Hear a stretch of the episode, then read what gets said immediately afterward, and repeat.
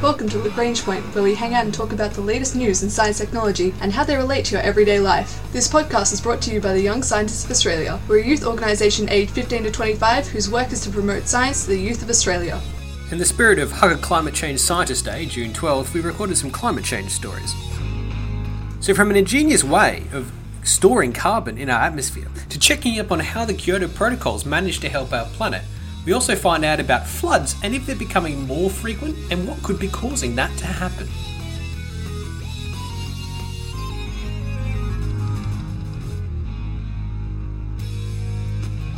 From rivers in Europe, including the Seine, flooding and putting great artworks at risks and damaging countless of homes and lives across continental Europe, to the great tropical low that was depressed over the eastern seaboard of Australia, the eastern seaboard low, that brought floods to pretty much everywhere from Queensland right down to Tasmania on the Australian eastern seaboard. It hasn't been a good week for floods. In fact, we've seen a whole lot of floods, which is not good news for those of us who don't like being several feet underwater. But even though it seems like these floods are becoming increasingly more common, partly that, the increased frequency of these once in a hundred year floods can be tied back to climate change. But it needs to be stressed that individual events alone cannot be tied to climate change specifically, but a broader pattern or trend can. However, there are other climate impacts and changes at work here, notably the shift between the El Nino and La Nina patterns that cycle back and forth. Basically, this is to do with uh, the ocean temperatures and the current flows in the Pacific Ocean. And depending on how they alternate from cool to hot, hot to cool, can lead to a variety of change in rainfall frequency in both Americas, North and South, and Asia and Australia in particular. And one study recently performed by the National Oceanic and Atmospheric Administration in the United States, or NOAA, which is a great name for anyone who's re- doing anything relating to floods, uh, found that in a study from May 2015 to April 2016, the there was a massive increase of nuisance tidal flooding in many US cities. So this is different to rainfall related flooding. This is more tidal flooding. Um, and this happened in a lot of parts of the United States in the southeastern areas, in particular those in the Gulf Coast. And this was to do with both the El Nino system and the rising sea levels. So as sea levels increases, it sort of lowers the base point. So, you know, as you might hear the news talking about a 0.5 meter um, sea level rise, and you say, well, that's not that scary. But what that means is that then the peaks that occur, and any of these tidal peaks, are now much, much higher. Uh, and so it, it's just shifting the base level, the, the the base point from the flood for the flood potential. And in fact, in in that uh, a ninety day period, uh, basically last year, there was a point in time in the United States where cities such as Charleston in South Carolina, Port Isabel, Texas, Mayport in Virginia, Key West in Florida, Fernandina Beach, all these, and then Norfolk, Virginia, Baltimore, Maryland, San Francisco, and La Jolla in California, they all saw floods in pretty much in that tightly bound period. And okay, this report is about studying nuisance flooding, uh, but it shows that these these very high frequency of these floods uh, can be directly tied back to the El Nino and La Nina shift pattern. Uh, fortunately, based on this and 50 years worth of data from the National Oceanic and Atmospheric Administration, NOAA, they are able to actually make more predictions about where the most likely areas are in the United States anyway to flood, especially as we go from El Nino to La Nina and then back again.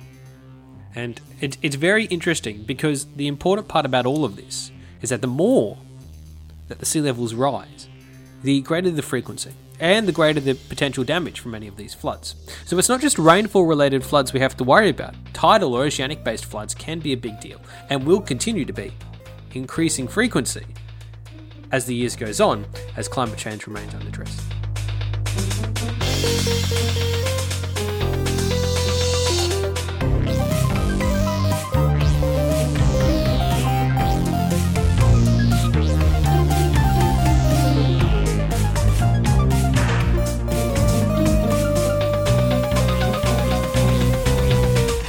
Depending on how old you are, you may remember the great fanfare that was heralded with the signing of the Kyoto Protocol.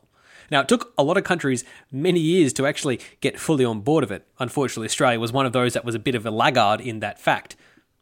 But Out of the 36 countries that committed to the Kyoto Protocol on climate change, which was signed in 1997, uh, and which set targets for 15 years ahead, so hey, 2016. What we actually have seen now that we've reached the end of the Kyoto target period, we can see how well countries, uh, these 36 that are signatories, have actually managed to achieve their their goals. And the Kyoto protocols were actually pretty modest. They only involved uh, an economic cost of about 0.1% of the GDP for the European Union, an even lower fraction compared to Japan or the United States. Now, the United States never actually fully signed on board for the Kyoto Protocol, neither did Canada. Um, but the rest all continued, and Kyoto came into force like f- fully by 2005. So now that we've finished this big agreement period, what actually happened? What did we achieve? And that's an important part. We set targets, but then how did we go in actually achieving them? So, what the findings, which have been published in the Climate Policy Journal, have shown is that so those that signed up to the Kyoto Protocol uh, actually managed to greatly reduce their gigatons of carbon dioxide equivalent per year by an, an additional 2.4 uh, gigatons of carbon each year, which more than they had to, which is a great sign. So not only do we have these targets in place, we actually exceeded them. We not exceeded them, but did even better. We reduced much more than or saved emissions of carbon to a much higher level than was set out in the targets, which is great. Because a lot of the time you hear about all these agreements and you hear about all these things that can be done to tackle climate change, and you're never really sure if, well, did we actually achieve it? Does it make a difference? Are we actually helping the planet with all this talk and agreements that we sign? And the result from the Kyoto Protocol is that the Kyoto Protocols haven't failed. The country, the 36 countries that complied, fully complied and did even more than they were expected to, which is great news. Now, there's been other accords since then, and most recently, the Paris Agreement. And some countries have entered into their own separate agreements, separate to the full massive international processes, such as the agreement between the United States and China, which was recently signed about three, four years ago, which is another big climate change tackling uh, agreement to reduce pollutions and other impacts. So it shows that although it may just seem like politicians talking a lot and not much happening and a bunch of hot air, we actually are making some progress on climate change.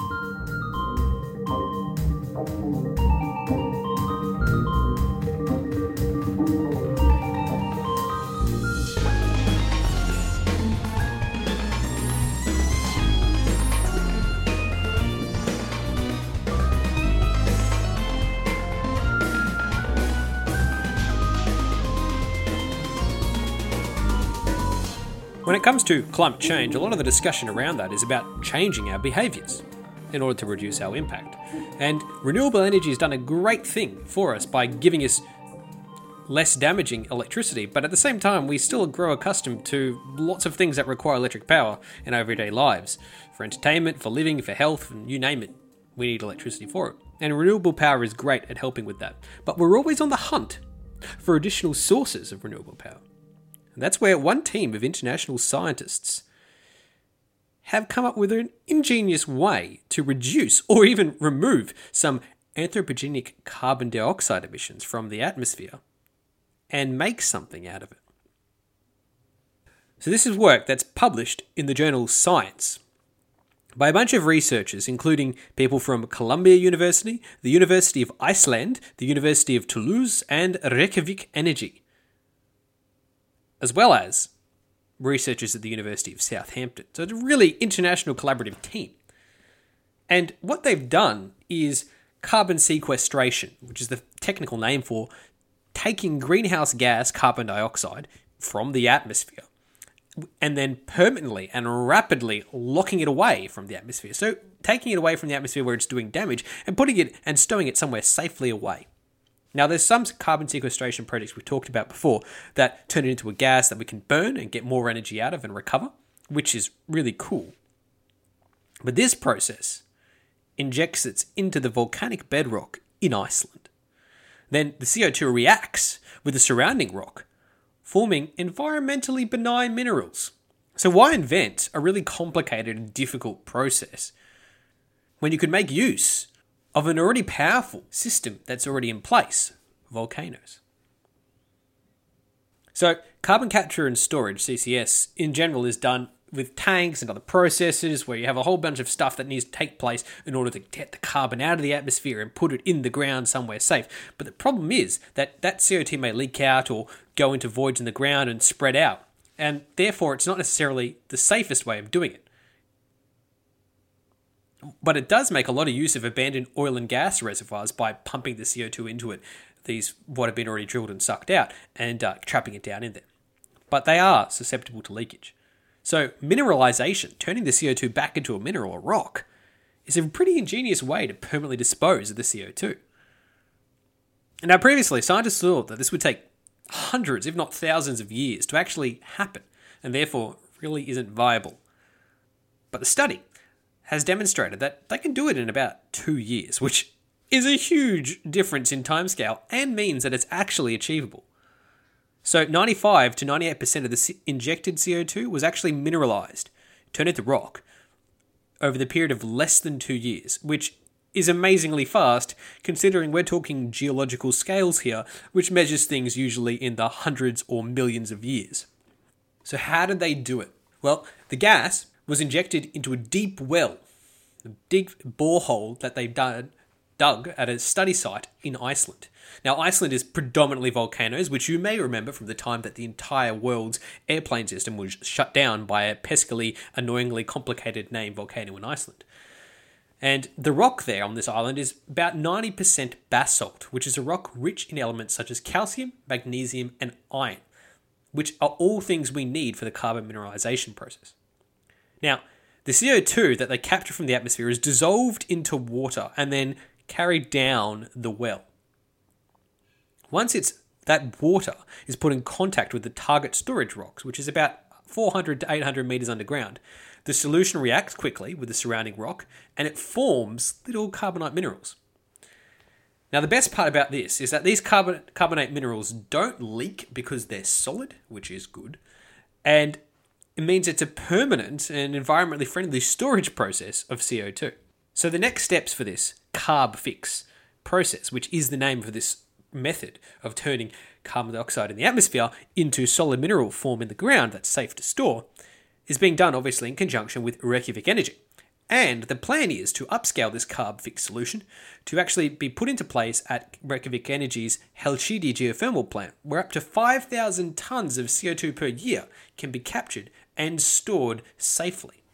Now, this is incredible news because the Intergovernmental Panel on Climate Change, the IPCC, which is a name you probably heard thrown around in climate change discussions, said in 2014 that without a really fast and efficient way to do carbon capture and storage, we weren't going to be able to adequately address carbon dioxide levels in the atmosphere to really help with global warming. So, by putting it in place at the Hellisheidi power plant, geothermal power plant, we can actually really start to make a big difference on our carbon dioxide production and emissions.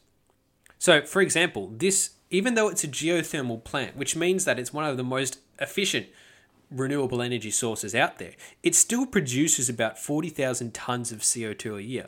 Now, that is about 5% of an equivalent coal fired power plant. So it's, a, it's really nice and clean, right? It's renewable energy, it's pretty great, but it's still producing some CO2.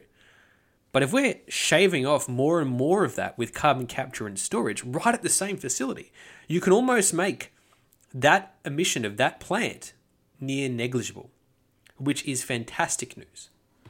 And not only that, not only can you do it, but previous estimates have said that, oh, even if you could do it, it'd be really expensive, about $130 a tonne, which makes it unviable economically.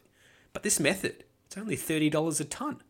So not only can it be done at the same place as some of these other plants, such as geothermal plants, but it can also be done cheaply and efficiently, which is all of these things adding up to a win win solution for everyone involved.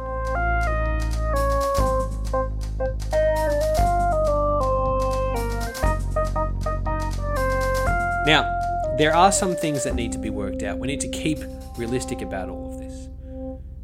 Other types of fossil fuel plants may not be able to do it as cheaply, and they do need to have a, an available source of water for this process, which again is another resource that we need to be mindful of because it is a precious resource. And even another part of this, a separate study being done, not as direct part of this, but found that subterranean microbes seem to be capable of feeding off carbonate minerals, which seems all well and good, but what the problem is that they produce methane. Now, whilst everyone gets caught up in CO2, methane is another gas that can do a lot of damage to our, our planet and our atmosphere. So we also need to be, make sure we're not solving one problem but creating another. Now, we, we thought that these microbes only existed deep under the water, but researchers in California have recently found them uh, deep inside wells of this kind of size before. So you got you can't you got to be careful when you apply this type of method. Now, once you've captured and stored all this carbon, there are other things you could do with it as well. Exxon, for example, wants to build fuel cells out of them, so turn CO2 into more energy. Ford is trying to find ways to convert emissions into solid foams to turn into insulation, which is a pretty nifty idea. And in a, a project in Oman, uh, Lamont Doherty Group is looking to pump emissions into a different kind of rock, peridotite, which may react even more rapidly than turning CO2. So instead of a two year process, could be even less. So there's a lot of opportunities out there. It's not all doom and gloom. And carbon capture and storage can be one of the great ways to help make our renewable energy even more efficient. This has been the Young Scientists of Australia's podcast, Lagrange Point. We found out about the increasing frequency of flooding in different parts of the world. Plus, we found out about a new way to store carbon in deep geothermal wells. And we found out about our world's progress towards the Kyoto Protocols. Our ending theme was composed by Audionautics. Head to ysa.org.au for more information about the Young Scientists of Australia.